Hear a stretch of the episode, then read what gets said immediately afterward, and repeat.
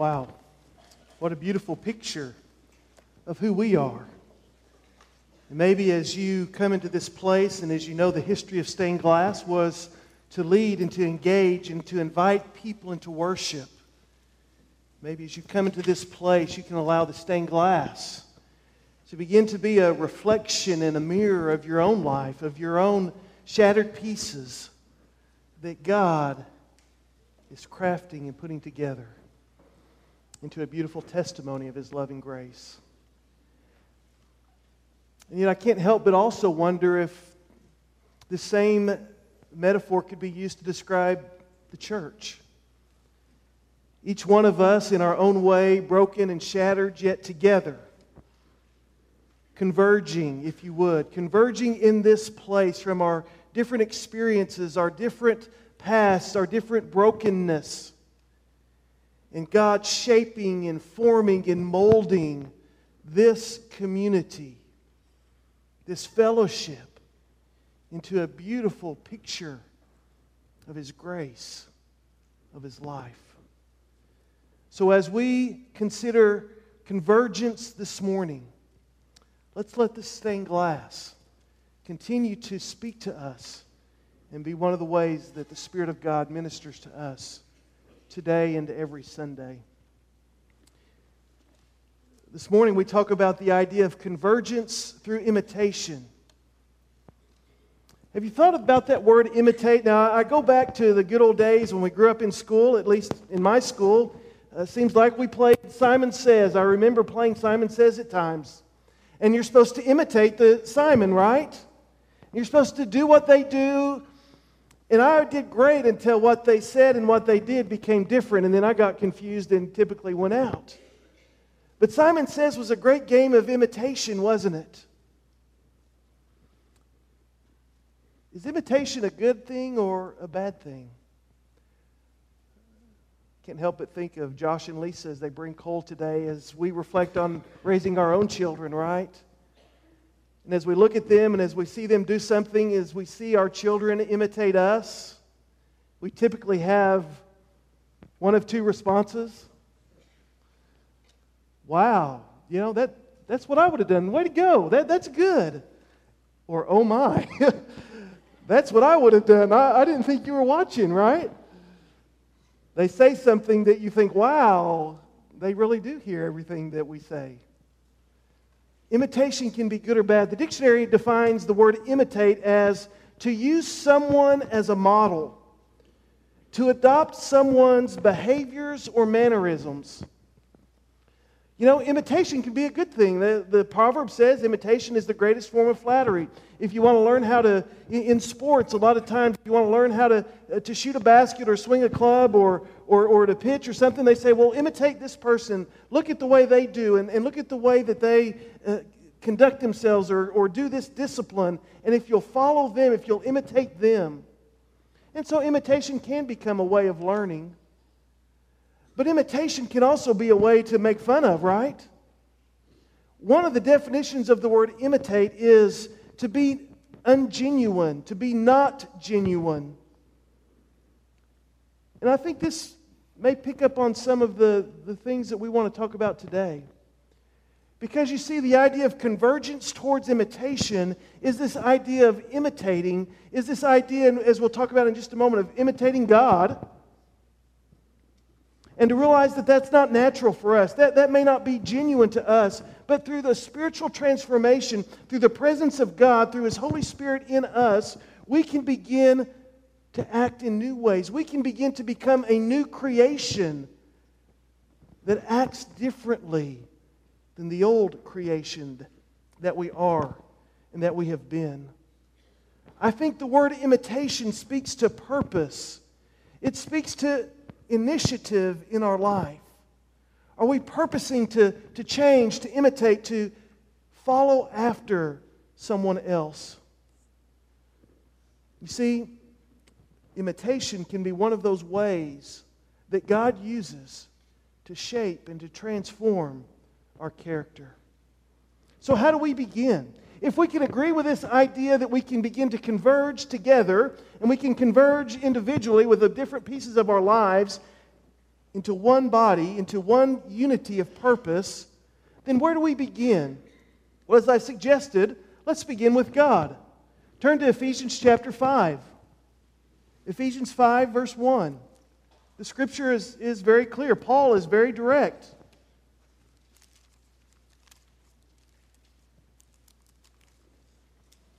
He says, Therefore, be imitators of God as beloved children and walk in love. So, how do we imitate God? Well, simply we do the things that God does. And we confess early on that, that God, we, we only know God as He reveals Himself to us, as He reveals Himself to us through creation, as He reveals Himself to us through scriptures. So, as we imitate God, we need to understand a little bit about the character and nature of God. We discover very quickly that God is a God of creation. God creates unselfishly. We're told that He created us in His own image. And maybe as we look at life, as we would, would look at the way we work, our vocation, the way we invest in our children in relationships with others, we could say, you know, we have an opportunity to join God, to be creative in our lives. And maybe we could begin to imitate God in this beautiful, unselfish way. We know that God loves unconditionally. We know that God gives sacrificially. We know that God is a God of redemption. God is a God of salvation. So let's begin to imitate God in these ways. And as we discover God, as we see God reveal Himself to us through, through nature, through life, through Scripture, then we would begin to say these are characteristics, these are qualities that we want to embrace and we want to begin to imitate in our own life. Yet some of you would say, but still, God is, is mystery, God is mysterious, and, and it's hard to take some of these abstract concepts and begin to make them tangible and to apply them in real life ways? Well, I'm glad you asked that question because we can continue this idea of imitating God as we discover His Son, Jesus, right? And we can begin to imitate Jesus, the Son.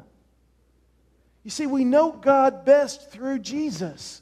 And as we study the scriptures, as we particularly look at the gospel stories, we can begin to see more and more about the nature of God, the nature of Christ. And we can begin to adopt and to embrace his ways of life, the truths that he taught and teaches, and adapt them for the way that we live. It's interesting if you'll turn with me to John chapter 13.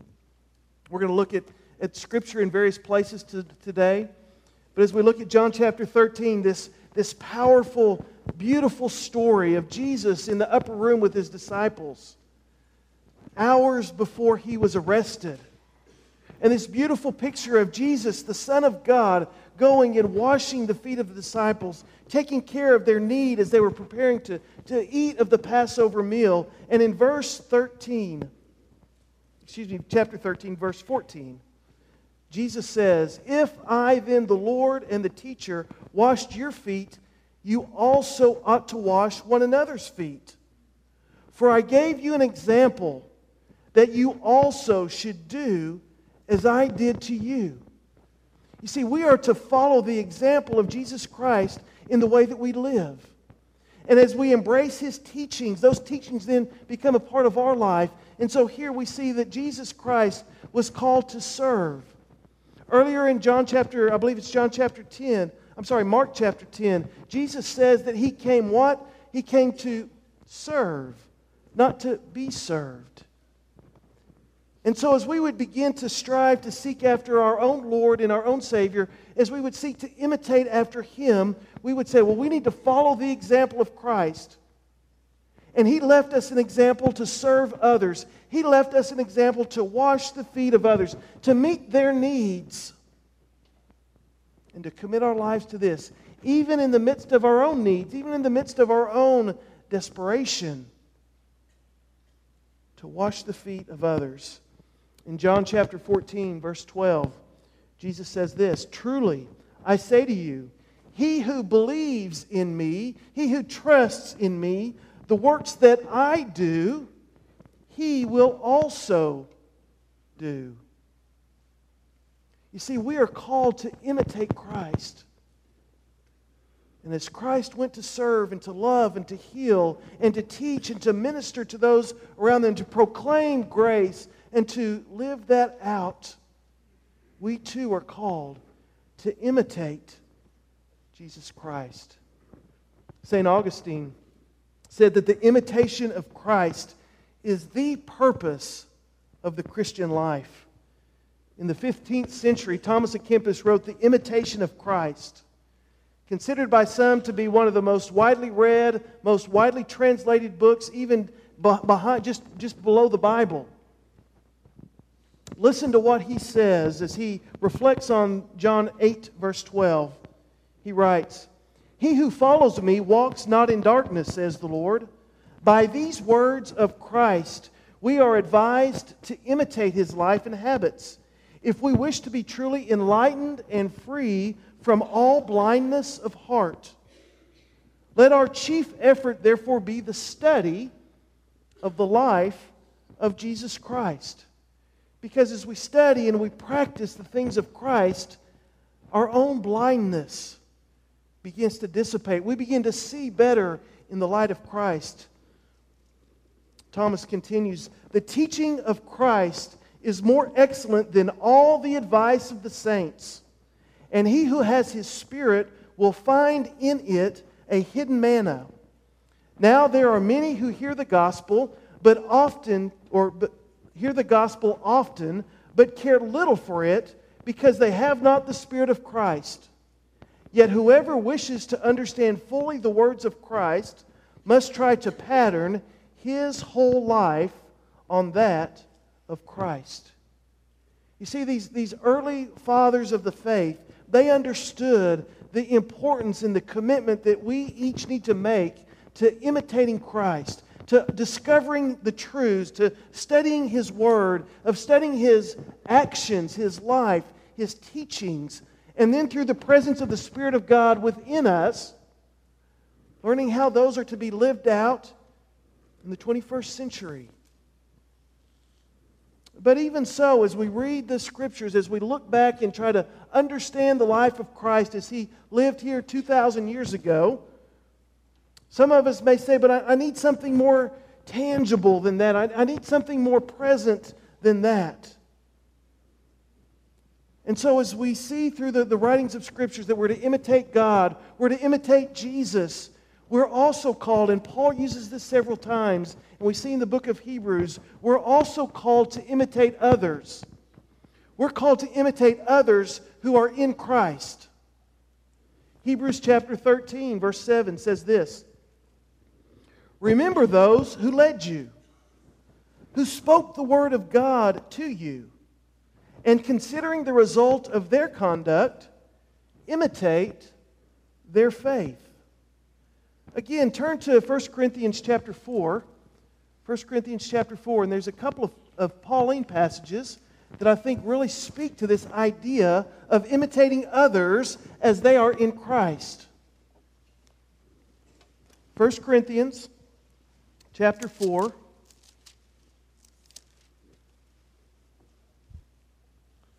Verse 16.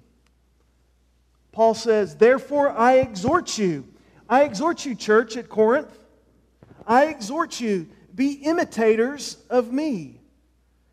Now, we can look at this in a couple of ways. We can say, well, Paul sure is being awful prideful today, awful arrogant, awful self satisfied.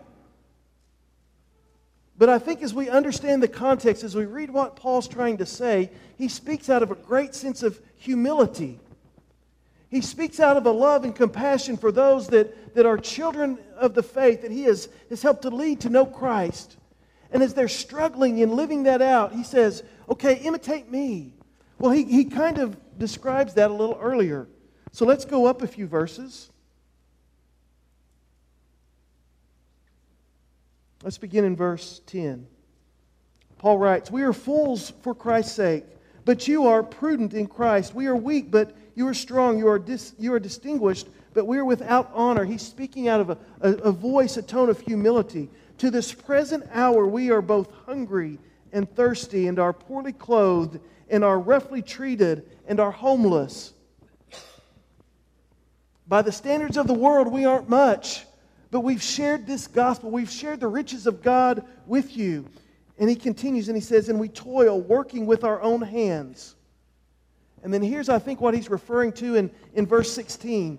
He says, When we are reviled, we bless. When we are persecuted, we endure. When we are slandered, we try to conciliate. So, what Paul is encouraging, saying to the church at Corinth is, I know how difficult it is to follow after Christ. And we know that there's hardship and there's, there's persecution along the way. But you don't have to respond and react as the world does. When you're reviled, when people curse you, when people are critical of you, we bless. When we're persecuted, when we're denied, when we are rejected because of our faith, we endure. When we are slandered, when we are spoken against, when we are lied about, when we are gossiped about, we try to conciliate. Therefore, he says in verse 16.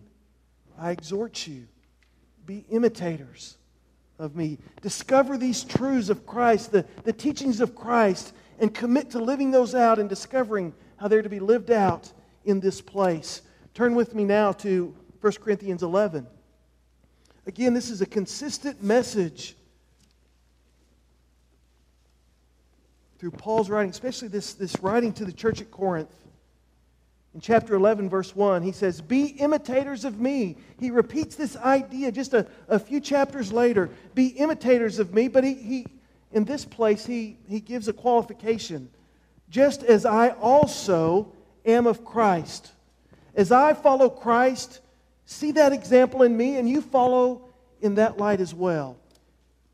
But what, what's Paul speaking of specifically? Well, I think the end of chapter 10 tells us. It gives the context in a greater level of what of how Paul is saying to follow him.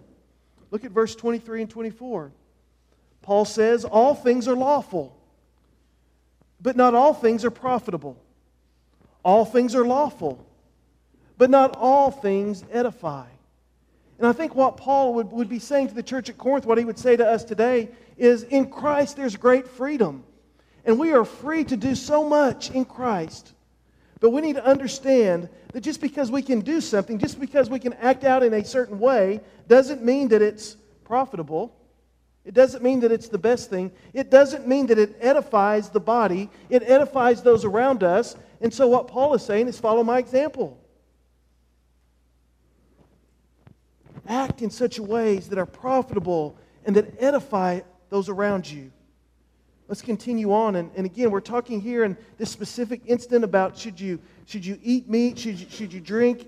And he says in verse 31 whether then you eat or drink or whatever you do, do it for the glory of God. Do everything, do all for the glory of God.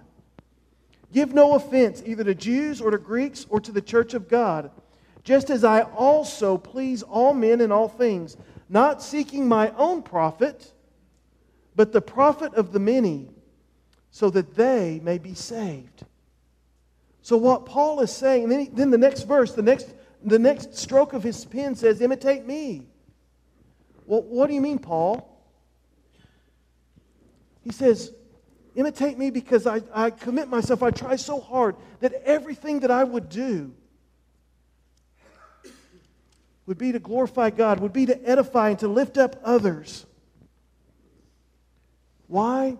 Because I'm concerned about others. I'm concerned about the salvation of others. I'm concerned about the faith of others. And so, therefore, everything that I do is based upon how are those around me going to respond to the message of Christ.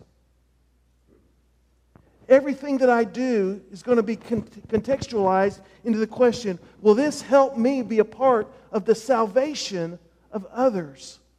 Therefore, imitate me as I commit myself to this way of life. So, what does this mean? What is this idea of imitating others, imitating other believers, other folks in Christ Jesus? I think this is difficult, again, because of our struggle with, with pride. But I think this, this teaching means at least two things. First of all, it asks the question who in your life is imitating? Who in your life that you see, that you relate to, is imitating Christ? Who, who are those mentors in your life? Who are those, those men and women in your life that, that have, have advanced, that have, have, have followed Christ in a way that has become an encouragement and notice something that you have noticed? Then I think the scripture would say, and Paul would say, well, then imitate them. Someone who's had victory over an area that you're struggling with, who's been able to glorify God in their lives through a victory in this area or through a struggle in this area, Paul would say, well, imitate them. Find out what they did and how they, maybe the process in which they found victory and healing and help, and imitate them. But I think the scripture also asks the question are you imitating Christ? Are there others who are imitating you? Are there those that you could exhort along with Christ, excuse me, with Paul, and say, I know you're struggling, I know you're having difficulty, but let me come alongside of you and, and let me share my example and my testimony and my witness as an encouragement to you? Who is imitating you? Whether you know it or whether you don't, or whether you want them to imitate you or not. Who is imitating you? You see, I think Paul is calling us to the recognition and realization that we are to, to, to choose, to purpose, to imitate Christ, to imitate God, but also in community with one another to imitate each other. Which leads us to this last idea and, and thought. As a corporate body of Christ, Paul says again and again that we are to imitate the churches of God, that God's churches are to imitate one another. Turn over to 1 Thessalonians, and, and this idea comes clear in, in, in a couple of ways. In 1 Thessalonians chapter 1,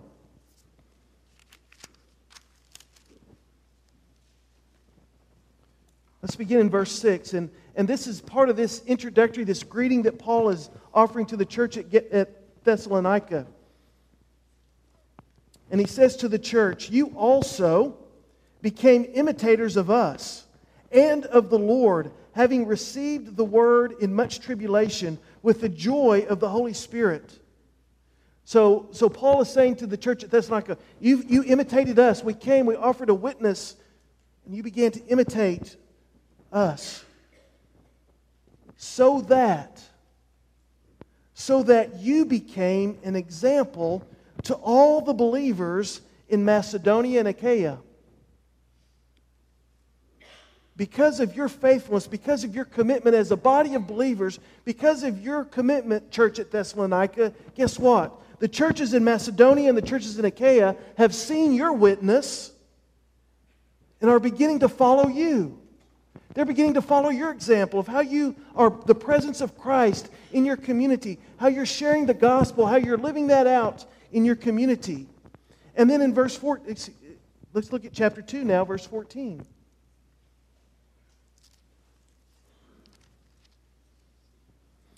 For you, brethren, became imitators of the churches of God in Christ Jesus that are in Judea. So then he reminds them of how the churches in Judea have been an example to them. And how, as the churches in Judea went through their struggles, how the church at Thessalonica looked to Judea as an example that they could follow after, that they could imitate. You see, even churches are called to imitate and to see what God is doing and how God has worked and ministered and, and been effective in other communities so that the local body, so that churches like ours can be encouraged as we converge and discover in deeper ways what it means to live out our faith together. So, what do churches do? What is the example that we're to set? Well, I think, first of all, churches offer a, a foreshadowing of the kingdom of God. Now, certainly, we're, we're not a perfect people, but we are, rede- we are a redeemed people. And we are called to begin to practice and to live out the truths of the kingdom of God in this place. And on those occasions when we get it right, And we do. We become a foreshadowing, a picture of this greater kingdom of God. We're called to be that example in this world. What do churches do? We make disciples. What do churches do? We teach and proclaim the scriptures and particularly the gospel of Jesus Christ. What do churches do? We live out in community the teachings of Jesus that exhort us to love. To love God with all of our strength, our heart, and our mind, but also to love our neighbor as we love ourselves. We are called to be communities of grace and of redemption. This is what churches are to do. And as we see churches around us that, that do it well, we need to hear their stories and see how we can even follow their example. My question for us then is who is, who is imitating First Baptist Church? Who are we influencing? Who are we leading? Yesterday morning in the rain, we gathered. There was, oh, close to 100 folks or so, maybe a little more than 100 folks that gathered at Bethel Baptist Church for the, the rally of To Norman with Love. And, and I know many from our church participated that didn't go to the rally. To Norman with Love was a vision that started here at First Baptist with, with Vicki Riggs and her ministry, and then with Joey as he began to work within the community ministry. And Angela has taken that over. And it's a ministry that was birthed here, but is shared in our community as there were, uh, I know there were people from McFarland Church in Bethel, people from First Presbyterian and other churches that were represented as an example to go out into our community and minister and be the presence of Christ. We have a 125th anniversary coming up, and it'll be a time to celebrate the, the kingdom work of this church through the years. But the 125th anniversary can't be just about the past. The 125th anniversary has to be about the future. Has to be about what the next years and the next generations look like here at First Baptist. We must look forward. And we must offer an example, a witness that's worthy of imitating as we serve, as we're the presence of Christ in this place. You see, as we talk about converging as a people, we, we must accept and embrace this idea of converging through imitation, imitating God, imitating His Son Jesus, imitating others in Christ Jesus, imitating the churches and communities of Christ where the kingdom of God is lived out faithfully and effectively. Will we commit to this as a church? Will we commit to this as a people? Will we commit to converging together and living these truths out?